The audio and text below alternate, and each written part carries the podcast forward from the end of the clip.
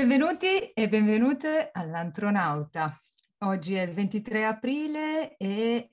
per il terreno di antropologia e usi sociali parleremo di rivoluzione. Nostra ospite di oggi,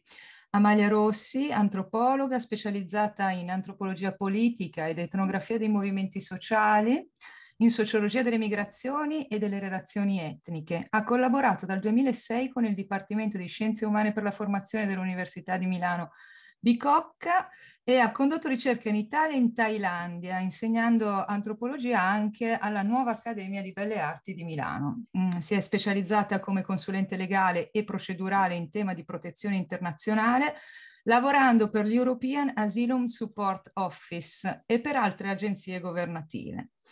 Una sintesi questa che evoca la ricerca eh, tua, Amalia, dell'integrazione tra la ricerca scientifica e l'impegno politico. E questo è denotato anche dall'ultimo libro in cui hai partecipato, ehm, Etnografie militanti. Eh, e oggi sei qui con noi all'Antronauta per parlare di rivoluzione. Ecco, un tema caldo importante. La prima domanda è, di fronte alle numerose contraddizioni che sono emerse vividamente con la crisi sanitaria, eh, contraddizioni sociali, economiche, politiche, ecologiche a livello globale, sono molte le voci che sussurrano desiderio di rivoluzione. C'è chi la propone lenta, eh, chi ne auspicherebbe una classica, e oggi con te cercheremo di capire meglio di cosa si parla quando si parla di rivoluzione, la portata simbolica del termine, grandioso e infausto allo stesso tempo, che come termine in sé ha cambiato eh, eh, significato e cambia significati eh, nel corso della storia, come dire il destino nel nome. Di cosa parliamo, Amalia, quando parliamo di rivoluzione? Intanto vi ringrazio per avermi coinvolta, è difficile in poco tempo definirlo, possiamo parlare eh, di che cosa significa la rivoluzione, almeno per gli studi antropologici e quindi anche in tempo di pandemia cercare di eh, delineare un filo rosso che ci porti a vedere come l'antropologia eh, può dire qualcosa su quanto sta avvenendo e anche sulle voglie e i desideri di cambiamento che da più parti sicuramente eh, ci vengono anche in relazione all'impatto psicosociale e culturale della pandemia gli antropologi politici eh, affrontano molto tardi il tema della rivoluzione perché come sappiamo l'antropologia classica eh, ha sempre destoricizzato in qualche modo le popolazioni di cui si occupava, quindi per chi ha ancora un'idea diciamo classica o romantica dell'antropologia eh, vediamo che il tema eh, della trasformazione politica, del conflitto politico emerge piuttosto tardi con le scuole di Glackman a Manchester, eh, piuttosto che con le riflessioni su una società che dopo la guerra, la seconda guerra mondiale andava integrandosi in termini economici sociali, imponendo anche incontri importanti tra culture e civiltà, diciamo, eh, modi di intendere eh, la storia completamente diversi. E sicuramente l'Europa è stata eh, non solo la fautrice di questo termine che quindi va preso con le pinze perché non tutte le tradizioni politiche mondiali eh, hanno questa idea uh, di rivoluzione in seno, è sicuramente uh, connessa all'esperienza politica europea eh, e come sappiamo la storia è lunga e lontana e ci porta alla rivoluzione francese quando forse più propriamente si parla di una rivoluzione in termini generali. Eh, oggi le rivoluzioni, come li possono studiare gli antropologi, sono eh, momenti assolutamente delicati in cui anche applicando una visione gramsciana che eh, ci arriva in antropologia dai cultural studies, da Stuart Hall e quindi eh, vedere anche come si possano eh, formare contingentemente a seconda delle circostanze delle alleanze anche interclassiste, delle alleanze tra gruppi gruppi di interesse che non necessariamente sono esponenti eh, di eh, classi compatte e omogenee, ma si parla qui di eh, movimenti trasversali e soltanto una, dei, dei, veri e propri blocchi, come li chiama anche Gramsci, eh, delle condensazioni relazioni eh, tra le istanze di diversi portatori, gruppi portatori di interesse e qui parliamo di una dimensione di scala e di una dimensione transnazionale perché parliamo di mondi globalizzati soltanto in questo senso e quindi cercando di immaginare delle fusioni tra grandi blocchi si possono anche immaginare delle eh, rivoluzioni al giorno d'oggi.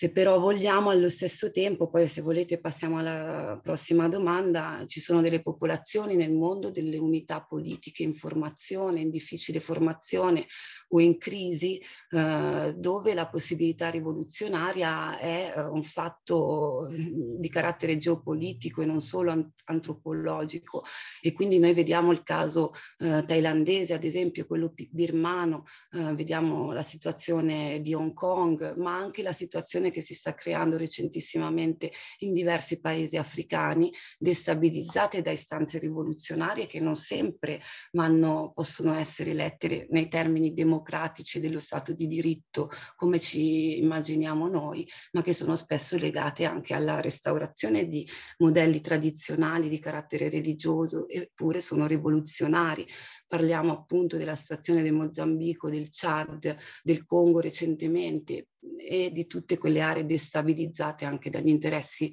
transnazionali come la stessa Libia. Quindi parlare di una rivoluzione uh, può significare parlare di rivoluzioni nazionali o di aspirazioni nazionali, anche facciamo per esempio riferimento alla situazione kurda, uh, oppure anche di movimenti di carattere transnazionale. Vorresti farci un esempio, l'esempio thailandese, visto che sei eh, specialista del campo del terreno thailandese? Eh, vi ringrazio per questa domanda. Ovviamente è, una, è, un caso storico particolare, quello thailandese, si parla di oscillazioni da eh, regimi di ispirazione eh, chiaramente dittatoriale, totalitaria, eh, connotati a destra in termini monarchici militari, eh, che appunto presentano poi periodicamente delle ehm,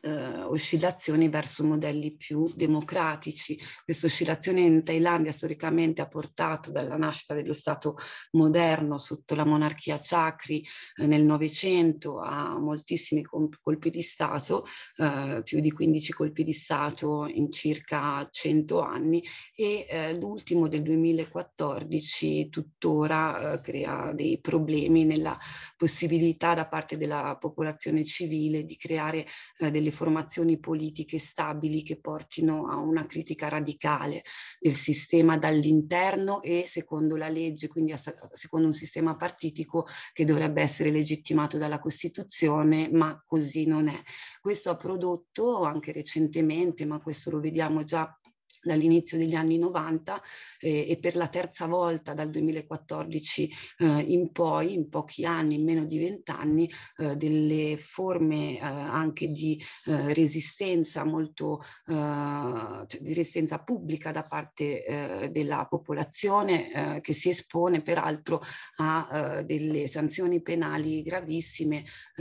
soltanto per il fatto di mettere in discussione l'istituzione monarchica che ovviamente ha presa eh, su, sulla uh, situazione economica, politica eh, di tutto il paese. E ecco le manifestazioni di piazza in Thailandia, eh, la repressione di, della classe intellettuale ehm, e quindi la stabilizzazione di un'intelligenza di carattere monarchico nelle università, ad esempio, o nei luoghi strategici della cooperazione, eh, ha fatto sì in qualche modo che la popolazione non avesse altri mezzi che eh, la ehm, protesta di piazza che però rischia di, anche di essere repressa nel sangue, come è successo eh, recentemente nel 2010, dove eh, l'esercito ha eh, colpito e ucciso a Bangkok eh,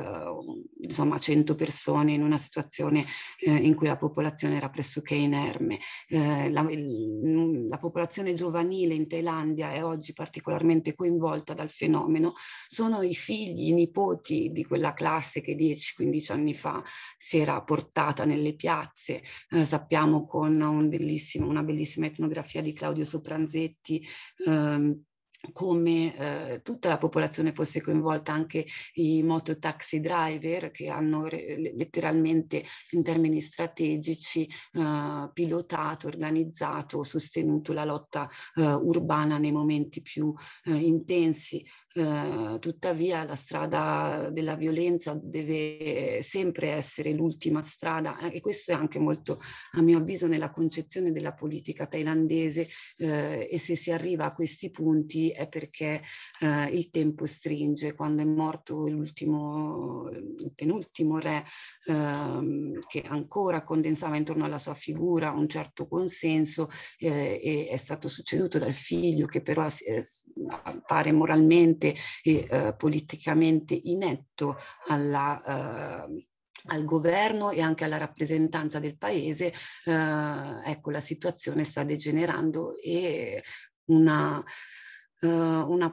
diciamo, mossa rivoluzionaria sarebbe auspicata da eh, buona parte della popolazione thailandese, ma certe rivoluzioni non possono avvenire nell'isolamento. Se vediamo come durante il periodo sovietico le rivoluzioni del popolo avvenivano a catena anche grazie all'ingresso di armi da parte eh, finanziate da parte parte eh, delle grandi potenze comuniste che potevano essere ora la Cina, ora il Vietnam, ecco, senza dei supporti strategici eh, un popolo isolato non può eh, prendere le armi contro il proprio governo. Serve sempre un'organizzazione militare quando si parla di rivoluzione. La rivoluzione è spesso violenta, i casi gandiani sono molto rari, lo si vede, si vede anche quali saranno le implicazioni violente anche solo di una ristrutturazione stabilizzazione, ad esempio nel contesto birmano, senza voler neanche parlare di rivoluzione vera e propria. Quindi è delicata, io non riesco, non, non penso che sia eh, dovere degli antropologi pronosticare, eh, nel caso thailandese i, i tentativi falliti di eh, riorganizzazione eh, dello Stato democratico sono così tanti che non mi fanno sperare eh, in una soluzione rapida del problema. Mm, dipende però anche da quanto degenererà la politica eh, ecco, delle classi dominanti in questo paese, perché appunto la, il fatto della rivoluzione è legato alla resistenza, la resistenza è qualcosa di legato all'esistenza stessa e quando non c'è spazio per l'esistenza la reazione è un fatto di fisica meccanica, o, spar- o si sparisce e quindi si arriva a un aut- cioè, autogenocidio nei casi nazionali o a forme di genocidio, eh, oppure ecco, si deve mh, assumere la, la, responsabilità di essere anche violenti nella resistenza per poter sopravvivere. Questo è drammatico ma innegabile. Grazie per aver eh, toccato un punto interessante eh, del quale vorremmo magari approfondire eh, un po'. Hai parlato di un luogo simbolico eh, della rivoluzione, la piazza, e hai mostrato come eh, hai parlato appunto di esistenza e resistenza di corpi che si muovono e vanno in piazza a manifestare portando il caso thailandese. Abbiamo poi toccato in accenno la Birmania che avevamo precedentemente ehm, esplorato grazie a Caterina Shariad, ci ha portato esempi di eh, battere le pentole ad uno specifico orario in modo collettivo, un corpo eh, rivoluzionario, varie azioni rivoluzionarie. Quindi eh, dal tuo punto di vista, quali sono le forme di una rivoluzione? Perché hai parlato appunto di eh, forme di violenza, forme di eh, scontri proprio fisici e poi il lato opposto è quello gandiano. In altri contesti, magari anche nel contesto italiano, eh, quali possono essere le altre forme del fare rivoluzione? Si fa solo e, per forza coi corpi o ci sono altre modalità per riunirsi in quello che dicevi tu, una classe sociale che si muove poi eh, e fa rivoluzione? Mm, mi viene da dire che forse dovremmo distinguere il piano politico da quello culturale, perché nei paesi dove vige quello che possiamo chiamare lo Stato di diritto, che garantisce a prescindere a priori sulla base di norme astratte um, dei diritti alla propria cittadinanza, quindi a chi è partecipe di questo corpo sociale, eh, spesso non si sente una vera e propria urgenza di una rivoluzione politica, ma forse più culturale. E io credo che sia eh, il caso dei paesi europei eh, e di alcune eh, fasce, diciamo, delle popolazioni europee o occidentali, ad esempio nel contesto statunitense o, o di quelle società, diciamo, occidentalizzate, eh, ecco, dove c'è una presenza uh, consistente ecco, di questi istituti del diritto. E qui, eh, forse anche in Italia, è più culturale la, la rivoluzione di cui si sente il bisogno eh, diversi, per diversi aspetti, eh, e, con, incluso quello politico, voglio dire, dell'organizzazione appunto degli organi, del rinnovamento degli organi, del rinnovamento anche della uh, classe politica ma è culturale anche se pensiamo a uh, quanto in particolare in Italia uh, lo spazio ad esempio della uh, per la cura dell'infanzia o sia uh, assolutamente uh, un fatto su cui le istituzioni soprattutto locali di fatto, continuano a rimanere cieche per quanto rimanga uno dei temi uh, cardine poi della politica ufficiale. Mm, parliamo della rivoluzione ecologica, anche il caso italiano presenta sia degli aspetti praticamente vergognosi di come si possa andare oltre nello sfruttamento piuttosto che nel uh, deturpare l'ambiente, ma anche di esempi rivoluzionari in termini culturali se pensiamo come a seguito peraltro della connessione dei movimenti sociali italiani radicali della sinistra, uh, quelli legati a quella che la polizia chiama il mondo dei centri sociali, che però è una definizione naif della cosa ovviamente perché ha trame che arrivano uh, fino agli anni 60 e quindi questi centri sociali non, non hanno avuto così tanto peso in quello che sta accadendo adesso come le persone e le reti di cui questi centri sociali sono stati un po' teatro negli anni e poi negli anni 70 e 80 e non più e non più tardi. Ecco, dicevo, questa connessione che questi movimenti italiani hanno avuto con i social forum eh, il teatro di Genova che ripresentava il teatro di Seattle sostanzialmente, le forme di repressione che dopo Genova e dopo Napoli ci sono state nei primi anni 2000 hanno portato ovviamente una serie di militanti più maturi a cercare di eh, rifondare la questione rivoluzionaria su eh, temi di carattere culturale e su temi che trattassero la riforma e la trasformazione delle pratiche quotidiane delle persone, creando degli spazi di sperimentazione che per quanto piccoli e, e giocati su scala ridotta ehm, sono anche trasversali a, a, un modello economico, a un modello morale, a un modello politico. E quando noi parliamo di uh, uh, organizzazioni, diciamo, uh, come dire, che stanno tra il formale e l'informale, come ad esempio il movimento di genuino clandestino, il movimento dei gas. Se pensiamo a tanti giovani che dalle città italiane decidono di rioccupare le campagne da cui arrivavano i nonni, per rifondare nuove forme di agricoltura, per occupare borghi eh, disabitati, anche per creare nuove reti di connessione con i lavoratori migranti, sia nel contesto urbano che non. E sempre nel contesto urbano parliamo degli orti, parliamo eh, della creazione di eh, situazioni di quartiere dove vengano valorizzate uh, reti locali di produzione e scambio. Questa forma di economia circolare che i giovani italiani, ex militanti o comunque legati a certe forme di attivismo politico radicale si sono saputi inventare che oggi viene sdoganato come uh, economia circolare, economie sostenibili. Di fatto quello che vedo è che non appena anche sul fronte culturale si inaugurano delle rivoluzioni, uh, il capitale generalmente pronto a fagocitarle. Eh, parliamo qui di una società dello spettacolo e eh, se vediamo come anche i teorici del neoliberismo eh, sfruttano l'argomento, vediamo che tanto il tema della rivoluzione e la parola rivoluzione è diventato un fatto pubblicitario che si, si schiaccia e si esprime soprattutto uh, nella definizione delle nuove tecnologie, rivoluzionare un certo tipo di motore, un certo tipo di auto o un certo tipo di scarpa per correre piuttosto che un certo tipo di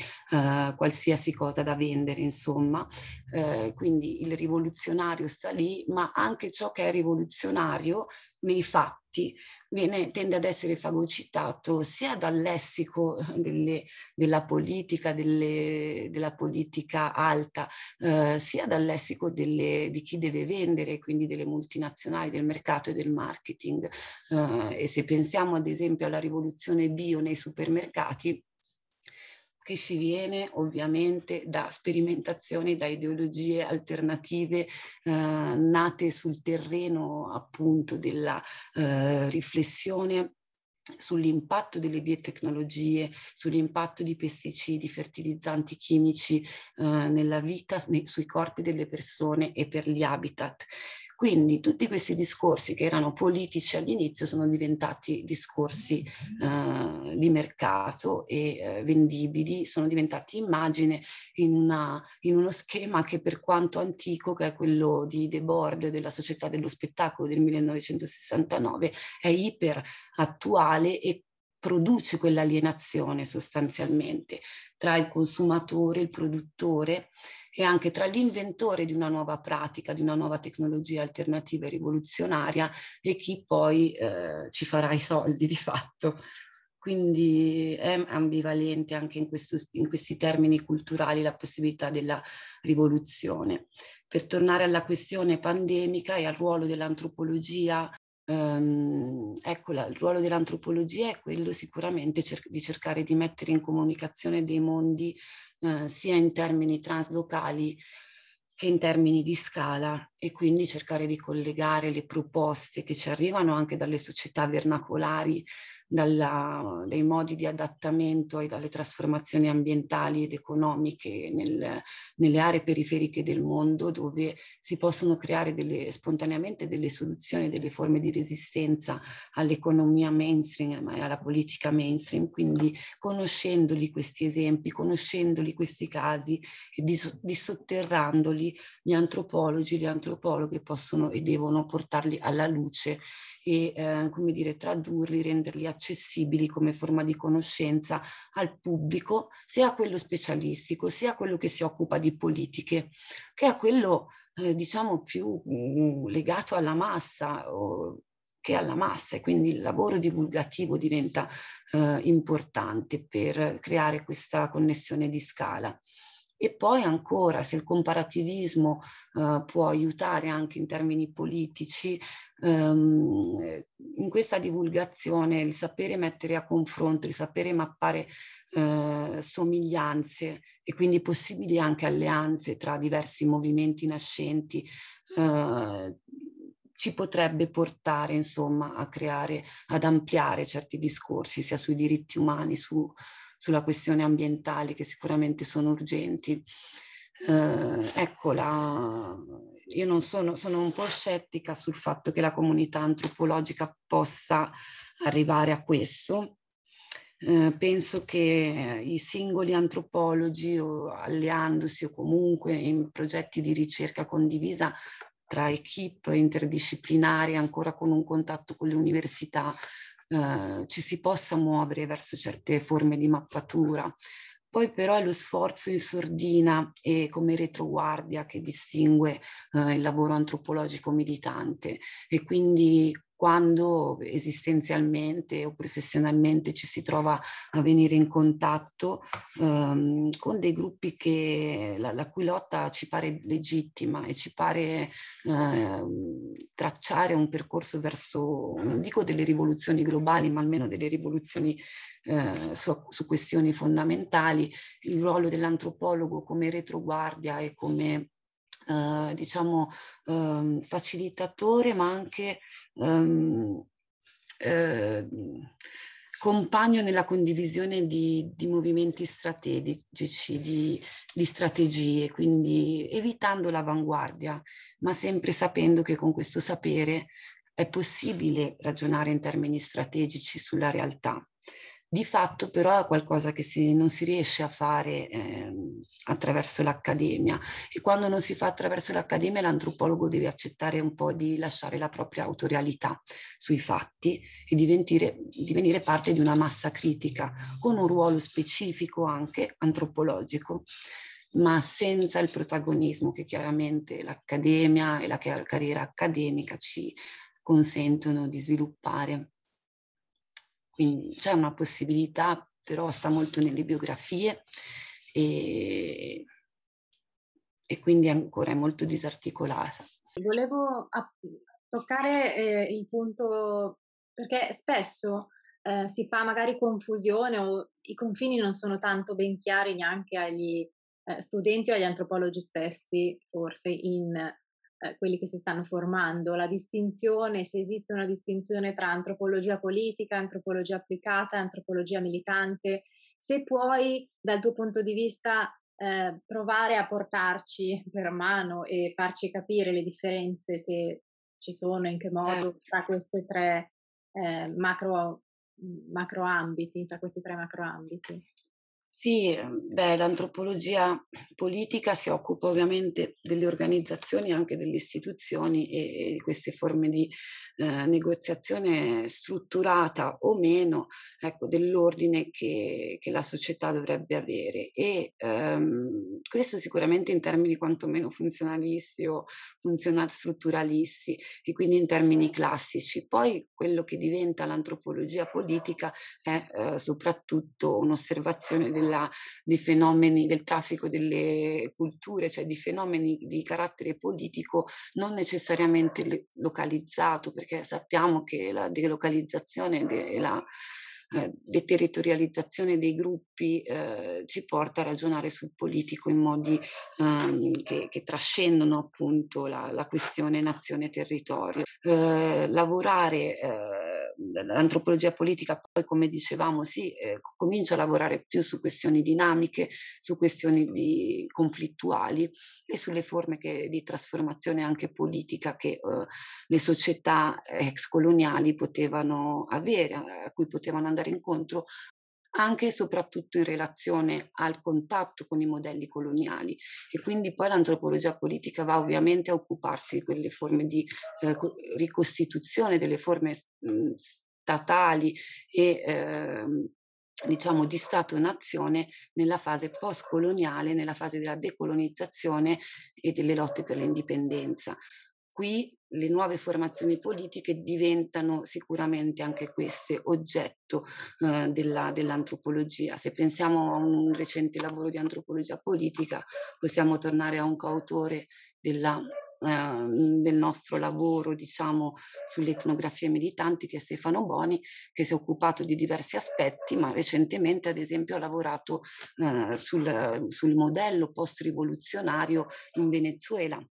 Qui parliamo di antropologia politica pura con un coinvolgimento relativo dell'antropologo nell'osservazione dei fatti, relativo in termini politici e eh, appunto con una visione su, su, quello che è il processo di clientelismo eh, o di formazione di strutture clientelari nella fase post-rivoluzionaria. Si tratta di descrizioni, descrizioni eh, critiche che spiegano che cosa è accaduto, quindi la rivoluzione bolivariana di Chavez e eh, che cosa potrebbe accadere vedere, ci spiegano anche come in un certo senso sia stato letteralmente abortito il, il significato della rivoluzione in sé, proprio a causa eh, di, di questa parcellizzazione, di questa frammentazione e localizzazione del potere sulla base di criteri che con il diritto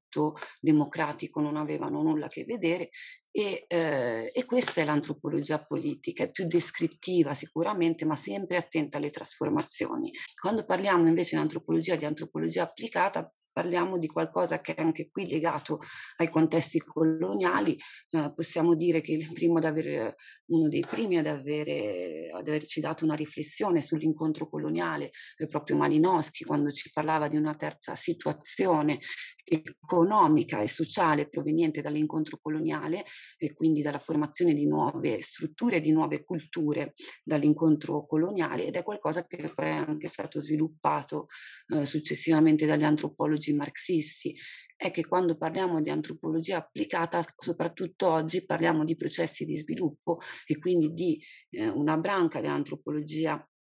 eh, economica, è sicuramente qualcosa che inizialmente ha riguardato i processi economici, si è un po' trasformata in questa antropologia dello sviluppo, ma considerando che gli antropologi stanno anche dentro lo sviluppo e hanno avuto questo ruolo e lo hanno tuttora nelle politiche di sviluppo anche locali, non solo nei progetti di sviluppo internazionali, gli antropologi hanno anche questo ruolo di consulenti e progettisti eh, e quindi l'antropologia applicata sostanzialmente che si parli di interventi specificamente economici o socio-economici si parli di interventi culturali, eh, mm, come evidenzia anche e ci fa intuire la recente fondazione della Società Italiana di Antropologia Applicata, costituisce un ambito anche alternativo a quello dell'Accademia, dove eh, come progettisti, come esperti, come ehm, anche valutatori dei progetti, gli antropologi non solo fanno antropologia dello sviluppo, ma fanno antropologia nello sviluppo, con un coinvolgimento etico eh, professionale sicuramente forte, forse più forte, poiché implica degli aspetti decisionali eh, di quanto non ci sia eh, nel, nel caso della ricerca pura. E questo coinvolgimento professionale che ha dei risvolti etici ed effettivamente a un certo punto l'antropologia si è resa conto che non poteva semplicemente studiare e eventualmente intervenire come sapere esperto in, nei processi, nei processi economici, politici uh, e sociali. Il tipo di coinvolgimento in alcuni casi diventa uh, particolarmente forte e non si parla più a questo punto di antropologia applicata, ma di forme di antropologia pubblica e in casi eh, ancora più di coinvolgimento più radicale di antropologia attivista o addirittura militante. Quando hai parlato di antropologia politica, hai, hai mostrato come uno degli oggetti sia appunto le forme di organizzazione, eh, le istituzioni, una delle forme eh, più studiate, degli oggetti più studiati dell'antropologia politica è lo Stato. Lo Stato eh, è come la vita, eh, so cos'è finché eh, non mi chiedi che cos'è, no? diceva Sant'Agostino della vita, no? però è anche lo Stato questa caratteristica di essere eh, riconoscibile da tutti da una parte, dall'altra molto confuso nelle, nelle, nei suoi confini. che cos'è lo Stato? Eh, chi lo compone? È un mostro freddo, burocratico, capace di sole atrocità dietro la banalità del male? ricordando Anna Arendt, oppure eh, l'ultimo baluardo in questo momento di neoliberismo, di libero mercato mh, sregolato, l'ultimo uh, baluardo che ci possa difendere da questo capitalismo sfrenato, oppure non è né l'uno né l'altro. Wow, ma io sarò mai in grado di fare, dare delle risposte sensate. Comunque lo Stato va visto nei suoi aspetti violenti e nei suoi aspetti costitutivi, come direbbe il professor Fabio Dei. Eh, lo Stato è il monopolio della violenza, eh, ma è anche la, la, costruzione più alta della socialità uh, umana che, che, si possa immaginare e assume, può assumere diverse forme e sarà così sempre. Però lo Stato esiste da, da tanto tempo e probabilmente viene chiamato così, anche qui parliamo di una parola latina come quella Uh, come rivoluzione, insomma, con una radice latina, uh, possiamo però immaginare che in termini antropologici questa uh, realtà avvenga con la nascita dell'agricoltura e quindi con forme di accumulazione e anche di ehm, liberazione dell'uomo, dell'essere umano da alcuni vincoli materiali materiali eh, e la possibilità e la necessità di organizzarsi in termini sempre più astratti e ampi in termini demografici. Eh, quindi ci sono aspetti costitutivi che a mio avviso sono soprattutto evidenti in stati come l'Italia, dove si è raggiunto un patto sociale e uno Stato di diritto dopo, una, dopo la Seconda Guerra Mondiale, ma lo Stato che poteva essere l'Italia prima di questo momento non è lo Stato da cui io mi sentirei protetta. Ci sono stati ecco, che, sono,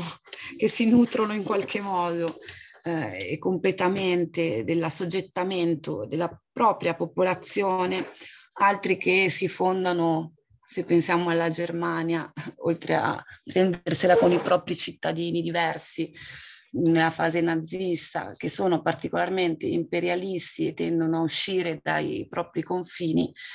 e ci sono invece stati fondati su certe forme della storia più consensuali, ecco, le cui istituzioni sono eh, fondate su forme di più ampio consenso, si potrebbe dire che possono anche essere tali in quanto il dissenso è stato represso, non voglio mm, in questo senso escluderlo, uh, però immagino che parlando di uno Stato italiano uscito da una certa storia, e che ha avuto certe forme di sacrificio e negoziazione. Eh, ecco, possiamo parlare di stati di diritto e invece stati effettivamente basati sulla forza e possiamo parlare di aspetti costitutivi ma anche di aspetti distruttivi dello Stato. E poi si può parlare dal punto di vista dello Stato, come ad esempio James Scott eh, propone di fare con il libro Seeing Like a State, e quindi ci sono delle logiche che a un certo punto di burocratizzazione, di governamentalità, per riprendere un tema Foucaultiano, um, fanno sì che il controllo dello Stato si esprima a catena anche negli stati di diritto, nello Stato di diritto, per cui eh, accadono fenomeni come ad esempio la situazione che affrontiamo oggi con la questione vaccinale, eh, dove ci si pone il problema se sottrarre la libertà al soggetto eh, di affrontare la vaccinazione o meno per motivi di sicurezza e igiene pubblica, dove si parla appunto di forme di governamentalità stringenti dovute all'emergenza e dove lo Stato protettore diventa drammaticamente anche uno Stato oppressore, controllore e dittatore, perché oggi si, se vediamo anche che cosa esce sui media, sui mm, social media, eh, si parla di una dittatura sanitaria e di cose del genere. Quindi mm, dal mio punto di vista lo Stato può essere un ancoraggio, ma questa dimensione, eh, come dire, costruttiva e costitutiva deve andare incontro a rinnovamenti, senza assolutamente perdere cognizione eh, di che cosa si è arrivati a dover subire quando si è perso il controllo di che cosa lo Stato eh, può diventare, anche uno Stato democratico. E, um, io ecco, non posso fare pronostici, poi credo che soprattutto nel caso dello Stato bisogna, ci sia Stato e Stato, non, non, si può generalizzare molto perché gli esperimenti storici, non solo contemporanei ma anche del passato, eh, sono troppo vari. Mm, per il caso nostro, europeo, italiano, non solo penso che lo Stato possa e debba eh, essere anche un tutore della cittadinanza senza eh, però sostituirsi appunto alla critica che può venire dalle società civili, ma penso che certi allargamenti della visione politica a, a sistemi più complessi e integrati, a sistemi appunto federali, sia addirittura auspicabile in una società eh, che vede delle forme di integrazione forzata in termini economici senza sapersi integrare in termini sociali, politici e di sogno condiviso, voglio dire, per il futuro non soltanto del proprio Stato ma di tutti gli Stati. E quindi capacità di realizzare e anche condensare, far incontrare orizzonti diversi eh, del futuro, e, ehm, mh, vedendo come si stanno esprimendo il livello di sacrificio a cui stanno arrivando certe popolazioni in termini politici, come il caso birmano oggi, eh, per un'idea di democrazia. Eh, mi viene diciamo da non sottovalutare il peso che questa parola a, uh, quando si parla di rivoluzione e, e, quanto sia importante la democrazia, soprattutto per chi non, non ce l'ha, non la può vedere. E, e, non solo non la vede, ma non c'è neanche una forma di pace sociale che permetta al cittadino di passare incolume una giornata quando va al mercato, quando va in piazza, perché rischia di essere ucciso da un soldato o anche di esplodere in un mercato e questa, questo livello di insicurezza non deve, di insicurezza e di senso di mancanza di protezione non, non dovrebbe affrontarla chi si sente di avere fatto parte, di far parte dello Stato in termini costitutivi, fino a che ci sono degli Stati che si fondano a tal punto sulla violenza, mh, guardare agli aspetti costitutivi dello Stato significa chiudere gli occhi e non, non essere critici e nemmeno aiutare ecco, il, una sensibilità politica eh, sulla situazione dell'alterità. Grazie, grazie mille Amalia per eh, questa ehm, descrizione eh, dettagliata ancora una volta della specificità di ogni contesto culturale e sociopolitico, perché appunto ogni eh, paese ha i modi di vedere eh, lo Stato, lo Stato di diritto che in alcuni contesti non esiste, quindi eh, parlare di Stato in modo generale eh, può sempre produrre eh, la difficoltà del capire gli aspetti costitutivi e distruttivi dello Stato. Quindi eh, non so se ho ripre- ripescato bene le, le, le, parole. Eh, di solito concludiamo facendo eh, un riassunto breve eh, di quello che è emerso. Eh, oggi però vorrei concludere in modo diverso perché hai eh, dato tantissime informazioni rispetto a eh, un concetto molto eh, utilizzato soprattutto eh, a livello mediatico. Sei stata molto precisa quando hai fatto esempi concreti su come il termine rivoluzione venga poi fagocitato dall'economia, dalla finanza, eh, la rivoluzione ecologica, la rivoluzione, ehm, stavo dicendo etnologica, la rivoluzione ehm, magari. tecnologica, magari. la rivoluzione tecnologica. Eh, interessante la rivoluzione bio, cioè si va al supermercato e hai eh, eh, le zucchine bio e ti sembra di aver acquistato eh, qualcosa di rivoluzionario, qualcosa di eh, magnifico. Hai mostrato le varie forme del fare rivoluzione e ci sono degli elementi importanti che forse eh, spesso eh, ce ne dimentichiamo quando immaginiamo la rivoluzione. Eh, esistenza e resistenza sono delle parole chiave che secondo me vanno sottolineate quando si parla di rivoluzione, ma anche l'isolamento. L'isolamento produce una non azione, una non rivoluzione, quindi eh, dobbiamo riflettere nella condizione nella quale ci troviamo in questo momento, isolamento fisico, ma non solo, isolamento anche eh, intellettuale, siamo sempre più portati a lavorare in solitaria, quindi come si, ci, si costruisce eh, come corpo? Se non c'è un corpo sociale, un'idea di gruppo, non c'è una rivoluzione. Quindi hai sottolineato delle questioni molto importanti che vanno a toccare non solo la collettività eh, diciamo, del nostro vivere comune, ma anche eh, collet- collet- la collettività intellettuale, come sempre più antropologi e antropologi si trovano a lavorare in solitaria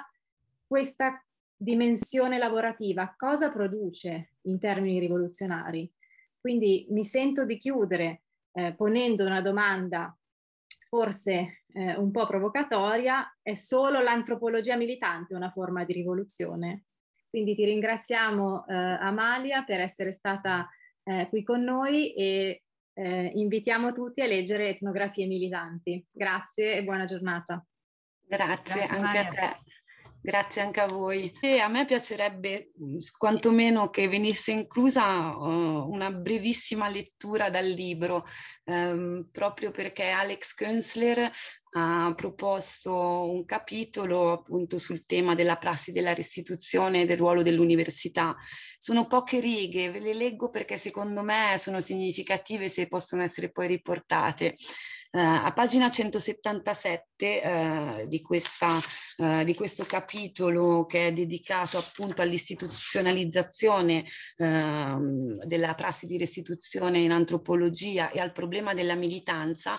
Alex eh, sottolinea come la speranza in cambiamenti più sostanziosi o la creazione di impulsi utopici sembra diventata un sogno con sfumature antiche, oppure, come ha affermato Latour nel 2008, in una felice formula, il design ha sostituito la rivoluzione, riferendosi alla diffusione della progettazione di specialisti come forma di sublimazione dello spazio politico. E quindi è evidente che le trasformazioni immaginate nelle forme di restituzione favoriscono un servilismo accademico camuffato da un linguaggio di marketing. Tutto questo quindi non è molto militante e neanche accademico. Diventa quindi importante andare oltre una tale visione riduttiva della relazione tra ricerca e impegno. Io credo appunto che noi dobbiamo lavorare su evitare queste riduzioni, considerare il nostro lavoro antropologico eh, rivoluzionario, fare sì che lo sia, ma come deve essere la stessa cosa per il lavoro di un contadino, di un uh, medico, uh, di un insegnante, che la rivoluzione è un modo di stare al mondo, credere nei cambiamenti e portarli avanti, uh, come forse voleva Uh, Basaglia come lavoratori negativi, come tecnici che rifiutano di portare avanti certe procedure eh, e che accettano di riformare radicalmente il, reale a partire dalla loro concreta possibilità, ecco questa sia uh, la possibilità di fare rivoluzione e di concepire sia la militanza che la ricerca senza doversi chiamare né militanti né ricercatori, ma semplicemente esseri umani. thank you